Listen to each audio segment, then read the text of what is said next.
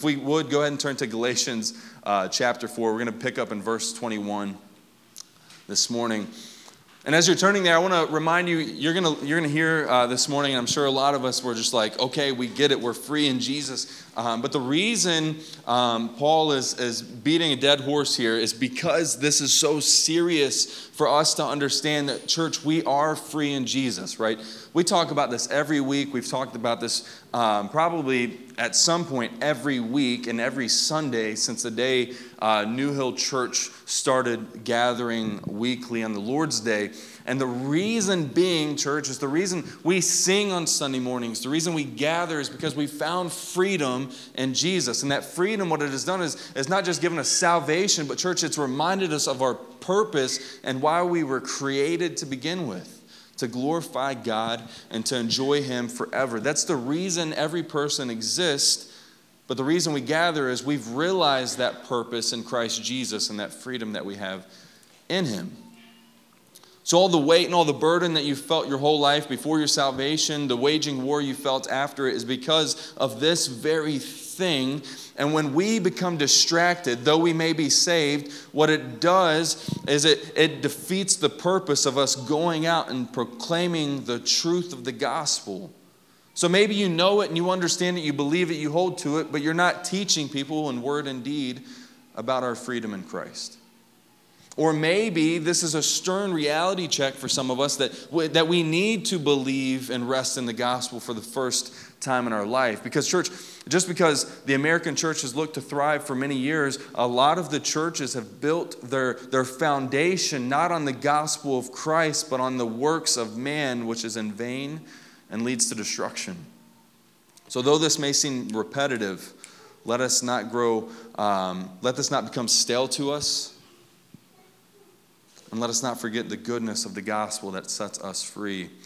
Let's draw our attention to verse 21 of chapter 4. I'm going to read a lengthy passage here into chapter 5, but follow along with me. Paul says this He says, Tell me, you who desire to be under the law, do you not listen to the law? For it is written that uh, Abraham had two sons, one by a slave woman and one by a free woman. But the son of the slave was born according to the flesh, while the son of the free woman was born through promise. Now, this may be interpreted allegorically. These women are two covenants. One is from Mount Sinai, bearing children for slavery. She is Hagar. Now, Hagar Mount, is Mount Sinai in Arabia. She corresponds to present Jerusalem, for she is in slavery with her children. But the Jerusalem above is free, and she is our mother. For it is written, Rejoice, O barren one who does not bear. Break forth and cry aloud, you who are not in labor. For the, chi- for the children of the desolate one will be more than those of the one who has a husband. Now, you, brothers, like Isaac, are children of promise. But just as at that time he who was born according to the flesh persecuted him who was born according to the Spirit, so also it is now. But what does the scripture say? Cast out the slave woman and her son, for the son of the slave woman shall not inherit with the son of the free woman. So, brothers, we are not children of the slave, but of the free woman. For freedom Christ has set us free. Stand firm and do not submit again to a yoke of slavery. Look, I, Paul, say to you that if you accept circumcision, Christ will be of no advantage to you. I testify again to every man who accepts circumcision that he is obligated to keep the whole law. You are severed from Christ. You who would have been justified by the law, you have fallen away from grace. For through the Spirit, by faith, we ourselves eagerly wait for the hope of righteousness. For in Christ Jesus, neither circumcision nor uncircumcision counts for anything, but only faith working through love. You were running well. Who hindered you from obeying the truth? This persuasion is not from him who calls you. A little leaven leavens the whole lump. I have confidence in the Lord that you will take no other view, and the one who is troubling you will bear the penalty, whoever he is. But if I, brothers, still preach circumcision, why am I still being persecuted? In that case, the offense of the cross has been removed. I wish those who unsettle you would emasculate themselves. For you were called to freedom, brothers. Only do not use your freedom as an opportunity for the flesh, but through love serve one another. For the whole law is fulfilled in one word you shall love your neighbor as yourself. But if you bite and devour one another, watch out that you are not consumed by one another. That's God's word for us this morning, church. Let's be in an attitude of prayer. Father God, we draw near to you this morning through your word and through the gathering with one another. God, today's your day, as is every other, but we gather today to celebrate the finished work of Jesus on the cross. And I pray that you would remind us of our freedom that we found. God, as you met us where we were, God, you set us free. So let us remember that. Let us live as free people, firm people, and faithful people, living for you, seeking your will and seeking your face, delighting in your word, and doing life with one another. God, lead us in this time. It's in Jesus' name we pray. Amen. All right, so as we uh, go through this, this passage, I want us to remember, church, that we are free from bondage to serve our King. So we've been given a purpose with our freedom, right? So this is this is the the the, the difficult thing is finding the balance here as Christians, is we're not saved by works. Amen. Amen. We are not saved by works. You can't be baptized and use that as a way to get into heaven. You can't help um, the old lady across the street. You can't help a baby learn to walk um, well enough uh, to be able to earn your way into heaven. Um, those will get you badges. Those will not get you salvation, right? And that's that's the way it should work. We believe that that people do uh, do outwardly good things. They look good, but we know that if we don't have our heart in the right place, nothing is God glorifying, and therefore it is not technically good, biblically good, spiritually good. But we as Christians, though we know that it's not our salvation, our salvation is not dependent upon those things, we know that those things flow out of our salvation. So, this is kind of where Paul's starting the transition here and to, to right into chapter 5, talking about what our purpose is then. If we've been free, then what are we to do with that freedom? Do we just go about and live like the rest of the world? By no means. So, church, we are free from bondage to serve our King. And one thing I want to talk about, three things, just as, as God's people, was that we are free people, we are firm people, and we are faithful people uh, to God. Notice there's no perfect people there. We are just free people, firm people, faithful people. First point free people. We've been freed, right? Paul here turns to an allegorical connection, though it's not an allegory as we may think of it. So I just want to hit on that real quick. We, for instance, we interpret the Bible literally, right? We take it word for word, and some of you all are like, man, that's scary. Yeah, it is, right? But also, don't lean on the world's understanding of God's word, for God's word is spiritually discerned. So we take it literally. We believe that everything in it happened. Uh, we believe it happened exactly as God said it happened. And we believe that every word is, is uh, maybe not to us, because Paul was writing this, uh, for instance, to the church in Galatia, but it is for us. And we don't believe that it is uh, come and gone. We don't think that, oh, well, we're in 2023, get with the days. No, we say to the outside world, we believe this. We know it's old, it's ancient, but it is sufficient. Okay? So we believe it literally and not allegorically. Um, allegorically would mean that we just think that it's just some stories that have some good meaning. We don't take it literally, it's kind of figurative. And in that case, you can pick and choose what you want. So, our interpretation of literally and not allegorically is a big distinction from what a lot of other uh, churches or Christians or sects of uh, Christianity have done. And what you do when you do that is you stray away from the word. You can begin to do uh, the Thomas Jefferson thing and just copy and paste and cut out whatever you want with the Jefferson Bible, right? We take it literally.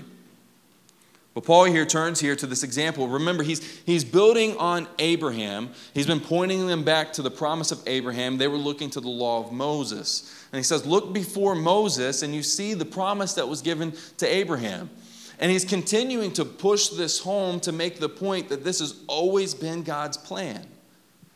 God isn't like us where he needs to, to kind of have a plan B or plan C and just figure it all out kind of as it unfolds. God is, He knows all things that will happen. And not only that, but church, He's ordaining all things as they happen. Even when God is, and when bad happens, God may not have caused that, but church, He is all powerful and He allows that. Now, that's the million dollar question as to why, but He is God and He is good and He knows what He is doing. But here He points them in verse 21 to the law? You who desire to be under the law, do you not listen to the law? For it is written that Abraham had two sons, one by a slave woman and one by a free woman. He says, But the son of the slave was born according to the what, church? Flesh. While the son of the free woman was born through what? Promise. So one was through the flesh and one was through the promise. Okay? So he's turning here because the significance of this, this allegory to him of, of Sarah and Hagar lies within freedom. So, so, church, the questions I want to ask us this morning is what makes us free? What are we to do with our freedom? And can we lose that freedom? Can we lose the freedom that we have in Jesus? What do we do with the freedom that we have in Christ Jesus? And that really answers the first question of what makes us free, and that's Jesus. Faith alone in Christ alone makes us free because Jesus paid the price on the cross so that we don't have to go to the cross. We are to take up our cross and follow him daily. So he points them back here, and the significance is because of freedom. One child was born according to the flesh, while the other was born through the promise. Now he says this may be interpreted allegorically, and he says these women are two covenants one from Mount Sinai bearing children of slavery. She's Hagar. Okay? Now, she is Mount Sinai in Arabia. She corresponds with the present Jerusalem. And he's using that and pointing them to their current state as Israel, ethnic Israel. And he's saying, You all are losing your sight on what God's plan was for you all along. And you're hanging on the coattails of, of Moses and Abraham, but you're missing the message that they preached. Christ would come and he would be the rejected Messiah. It all pointed to Jesus. From Abraham to Moses, you even go back to Adam, the very first sacrifice, you look to the before the foundation of the world and how Christ was always a promise, Christ was always in existence and has never not been in existence.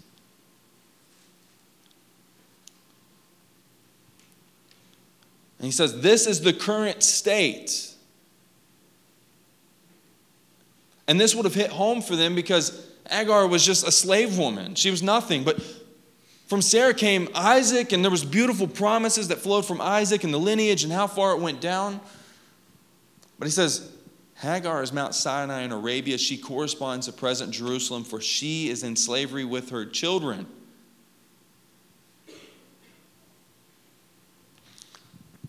See, church, Abraham was given a promise from God and that promise was the blessing of Christ Jesus, the Messiah, who would come and be our atonement. And that through Abraham, the nations would be blessed by this promise, Jesus, that the extension and expansion of the gospel would come through Christ. But what Abraham did is he took the promise that God had given him and he took that promise into his own hands because he was not trusting in God. And what did that result into? Abraham taking the promise into his own hands resulted in Ishmael, the son of the slave, Hagar.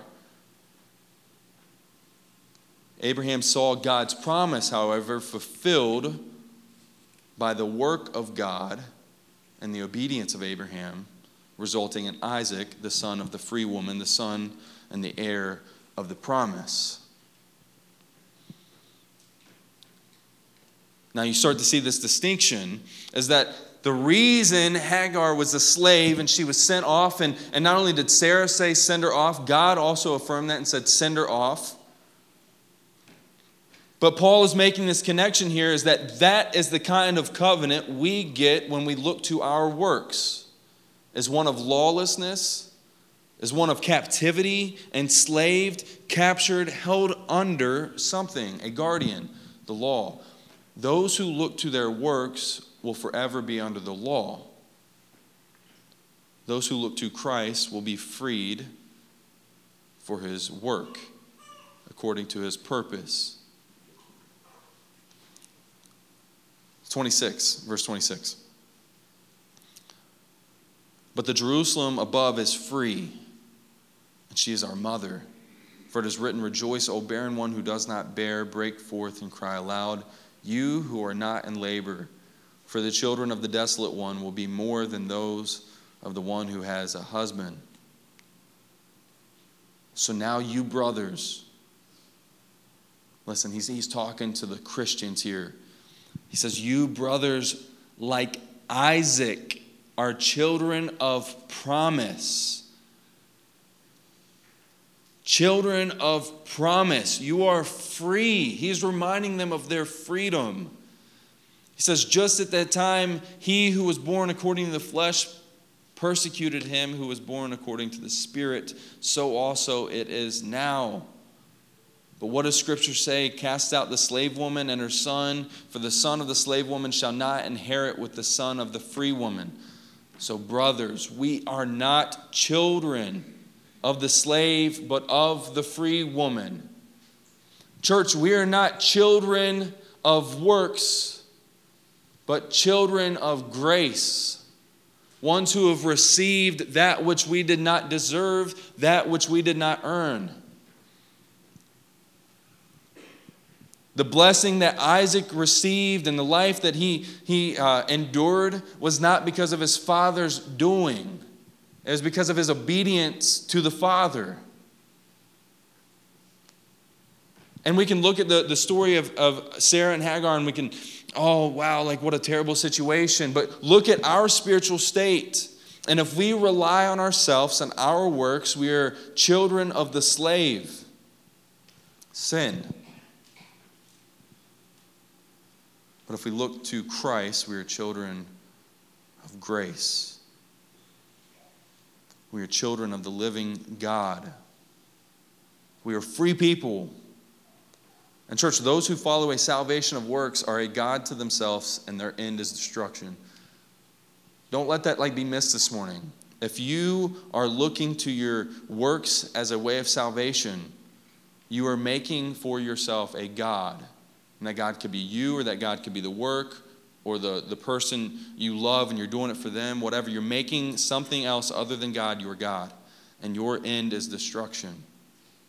But Paul writes to the church in Rome, uh, the Romans, and he says this in Romans 6, 5 through 11 For if we have been united with him in a death like his, we shall certainly be united with him in a resurrection like his.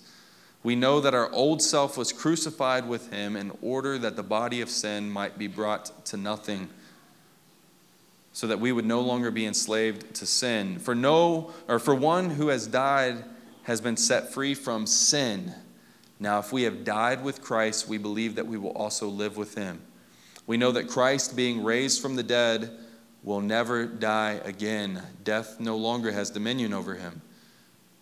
For the death he died, he died to sin once for all, but the life he lives, he lives to God. So you also must consider yourselves dead to a sin, dead to sin, and alive to God in Christ Jesus. Church, our freedom is in Christ is our everything. We've got nothing else to hold on to, to cling to, except for the freedom that we have in Christ. And it's that sweetness of that freedom is the reason we gather. It's the reason we sing. It's the reason we praise. It's the reason we, we seek to be better husbands and wives and friends and neighbors. I mean, you even go on here at, at the end of this passage we're going to hit where Paul says, For the whole law is fulfilled in one word you shall love your neighbor as yourself. When I was growing up, we did that just so they wouldn't like throw their lawn clippings onto our yard, right? But in, as Christians, we do that so that they may see the love of Christ in us and through us and experience salvation as the Lord wills.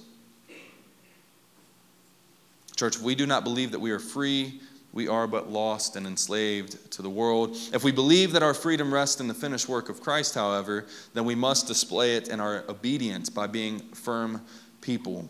Point number two we have to have a firm foundation. We have to have some kind of backbone as believers. And backbone isn't the kind of backbone that just yells at the world because we're supposed to stand on something. No, it's understanding what we stand for, why we stand for it, and when we stand for it. And, church, when it comes to the gospel, when people mess with what it means and how to be saved, we stand tall, we stand strong. This is worth fighting for. This is worth getting stern over. Look, there were plenty of things. Paul separated over pettier things and said sorry later. Unless there's a Galatians 2.0, he didn't say sorry for this. Why? Because the gospel matters. But, church, growth, it looks different for everyone, though the end goal is the same it's sanctification. Now, understand that. Growth looks different for everyone. If you're holding someone uh, to your standard of, of growth as a believer because you were on fire for those three weeks and you grew so much, and every other believer should just be like that, then you need to slow down a little bit because it looks different for everyone. But it must be happening, right? That's the difference. We don't sit there and say, it's okay to remain in your state of unrighteousness and un-God glorifying, non-God glorifying activity. It's cool, you can stay there. No, what we do is we say, hey, brother, let me help you up because of the three weeks of experience that I've had and growing and being sanctified. Let me help you up and along the way in the process of sanctification. It looks different, but it must be happening. Sanctification, church, is the Holy Spirit's work in continually transforming us into the likeness of Christ. That's what Christians look like. We're obedient. We are to be obedient to that process, knowing that the Holy Spirit is actively at work convicting us and convincing us of our sin, so that we may repent and be more like Christ, the God who saved us and set us free. Verse 1, consider this verse. Paul starts out here. He says, For freedom, Christ has set us free. For freedom, so Christ didn't set you free. He didn't save us. He didn't reconcile us to the Father just so we could have the keys to this, this kingdom with, with golden streets. It's for freedom that He set us free so that, church, we would no longer be held captive by sin and be held under its dominion, but that we would be free.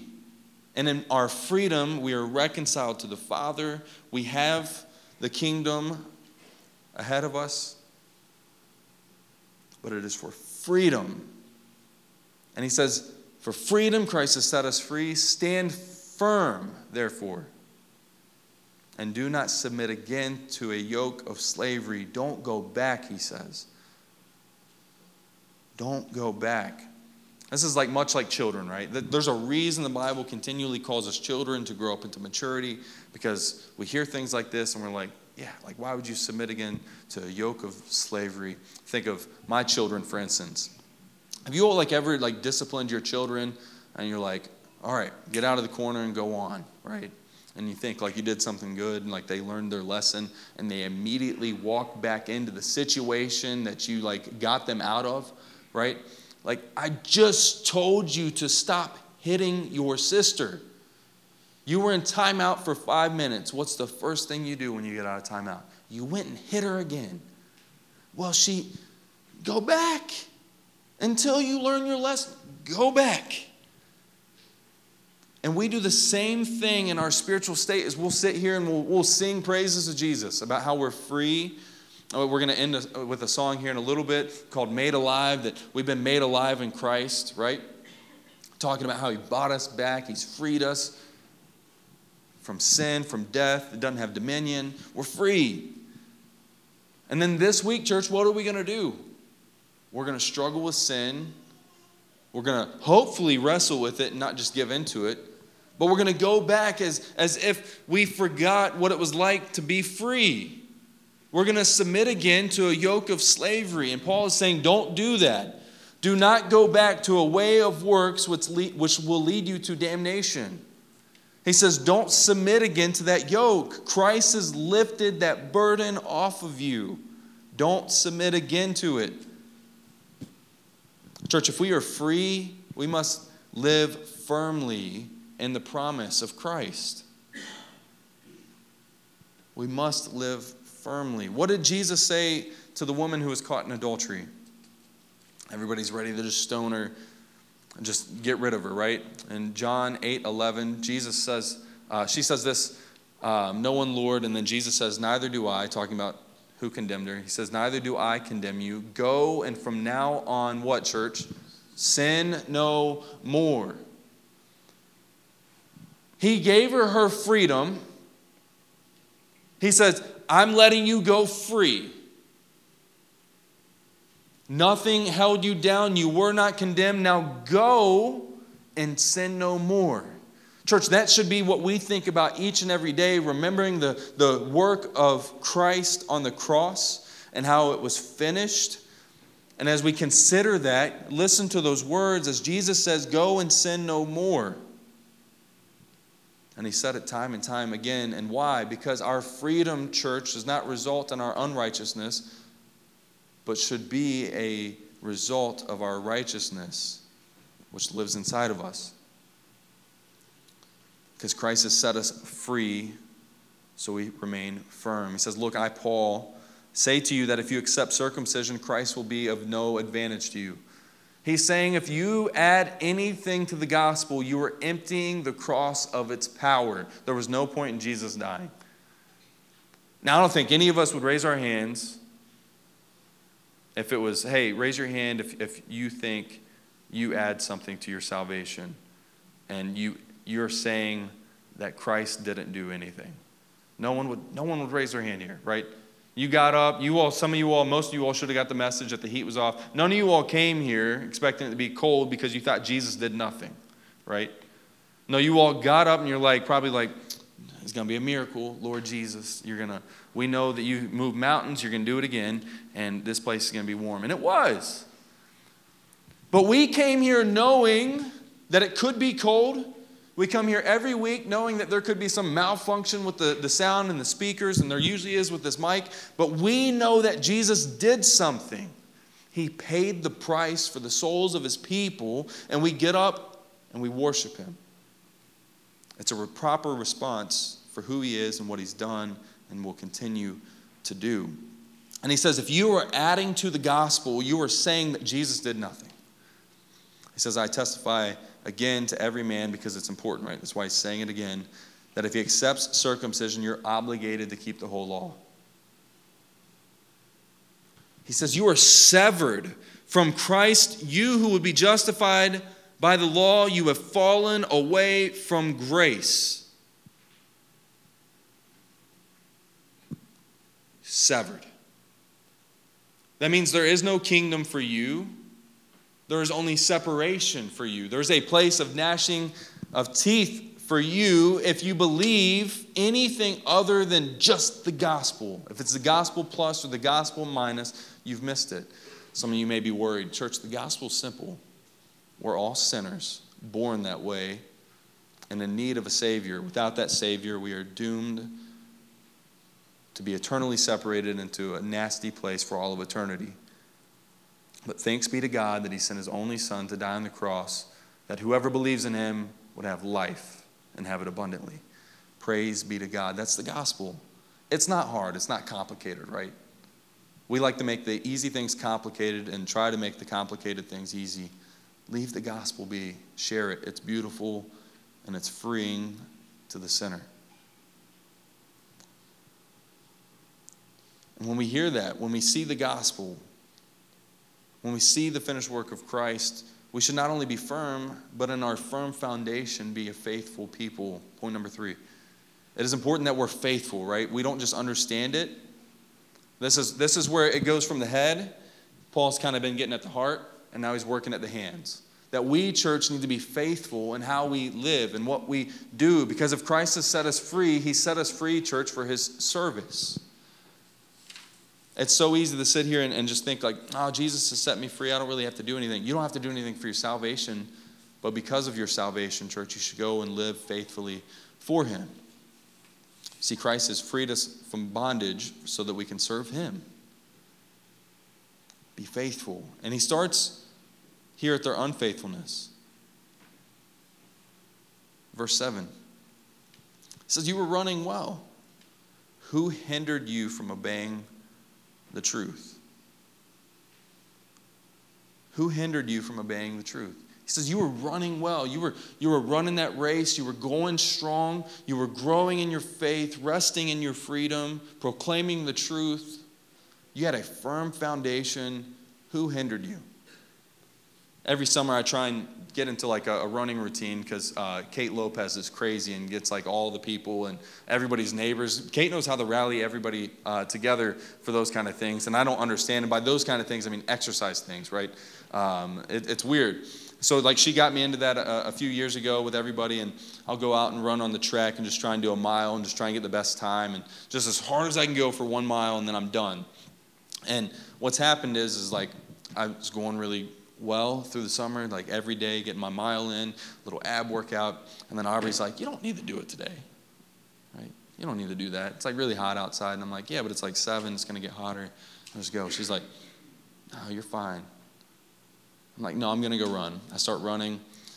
I've got my phone with me. It keeps track of my mile, helps me get some, some tunes in my ear. And I get a text, and it reads it through my ear, and it's like, from Aubrey Meadows. You can stop running. It looks really miserable over there. And I'm like, you're right. I, I'm going to stop running, right? She gets in my ear and makes me stop, and I see her over here. She's, she's finally able to like listen. So she hears this, so you all can go ahead and tell her. I know everybody tells her every story I tell about her anyway. You don't need to do it. You don't need to do it. And she gets in my ear, and then I stop. Well, Paul makes that same kind of comparison that spiritually they were running well, and he says, Who hindered you from obeying the truth?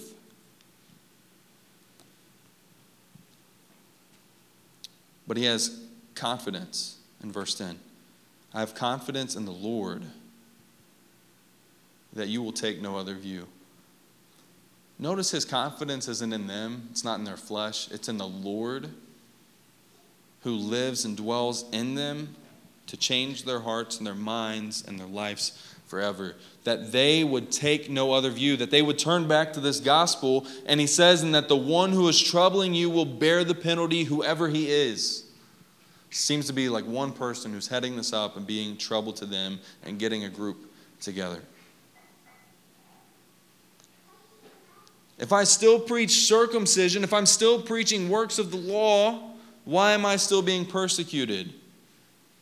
In that case, the offense of the cross has been removed. But he says, I wish that those who unsettle you would emasculate themselves. Now, listen to this. This is the importance of our freedom and what we are to do as faithful people and living for Christ faithfully. He says, For you were called to freedom, brothers. Only use your freedom as opportunity. Do not use your freedom as an opportunity for the flesh, but through love serve one another. Do not use your freedom, church, in Christ to go and to do whatever you want and say, oh, well, we're all hypocrites. But Jesus loves us still. Us no matter what. But I tell my daughter, I say, there's nothing you can do that would make me not love you. But you can't keep doing that. Because that's not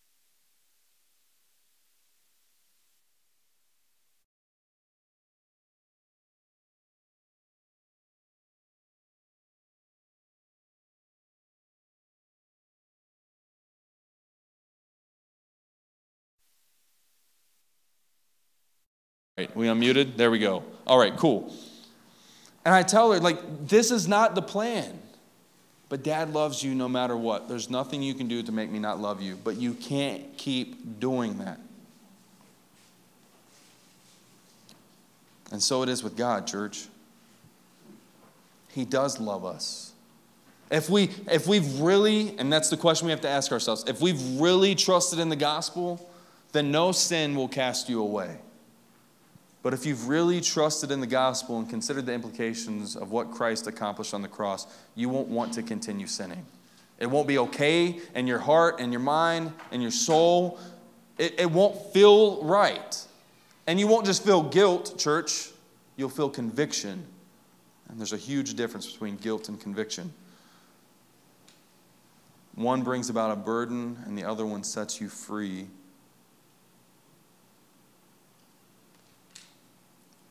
Luke 17, verses 1 and 2.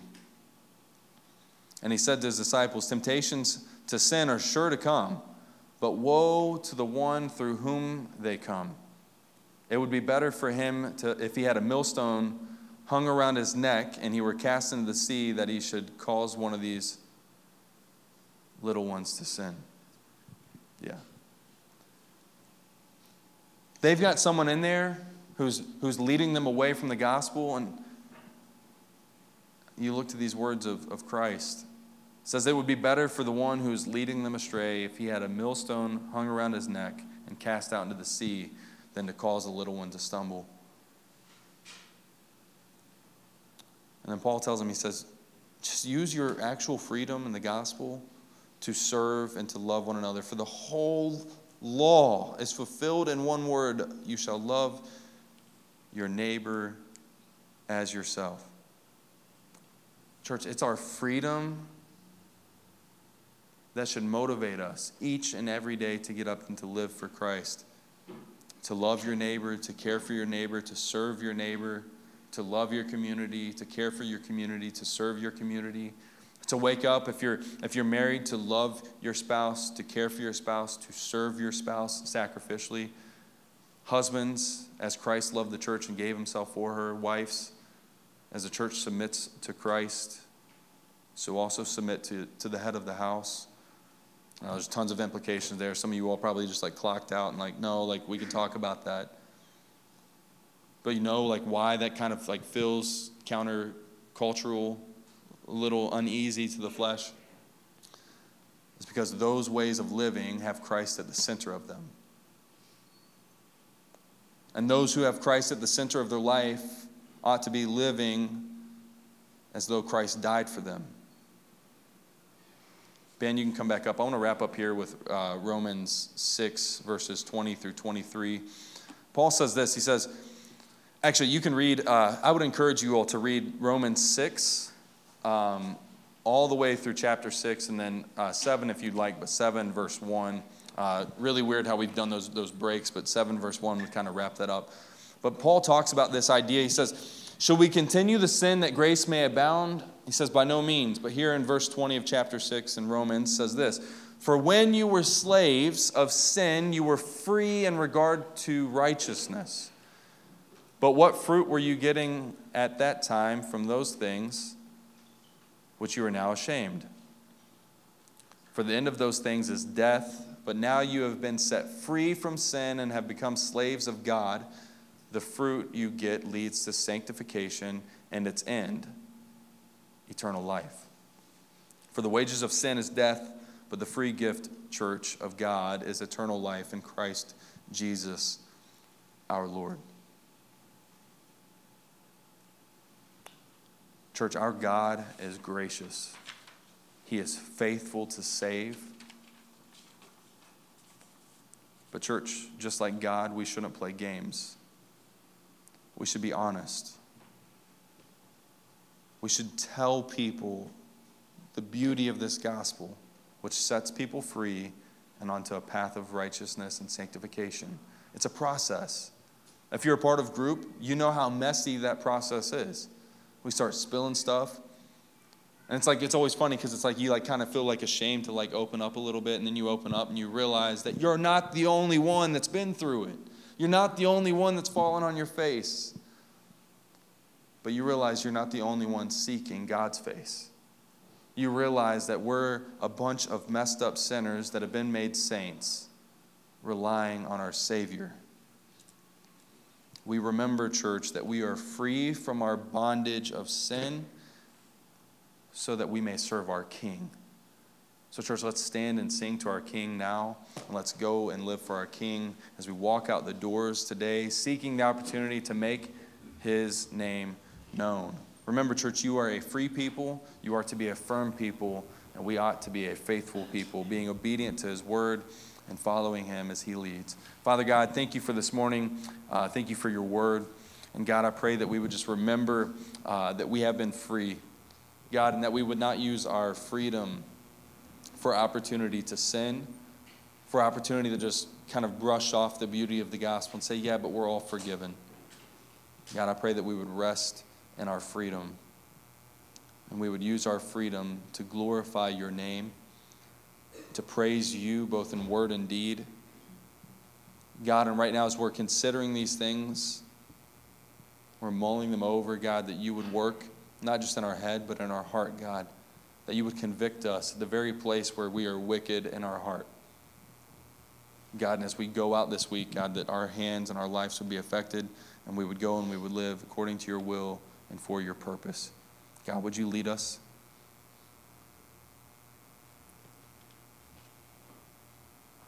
Would you be with those who are, who are missing, who we haven't met yet? Would you lead us to them, to care for them, to love them, and serve them? It's in Jesus' name we pray. Amen. Let's sing.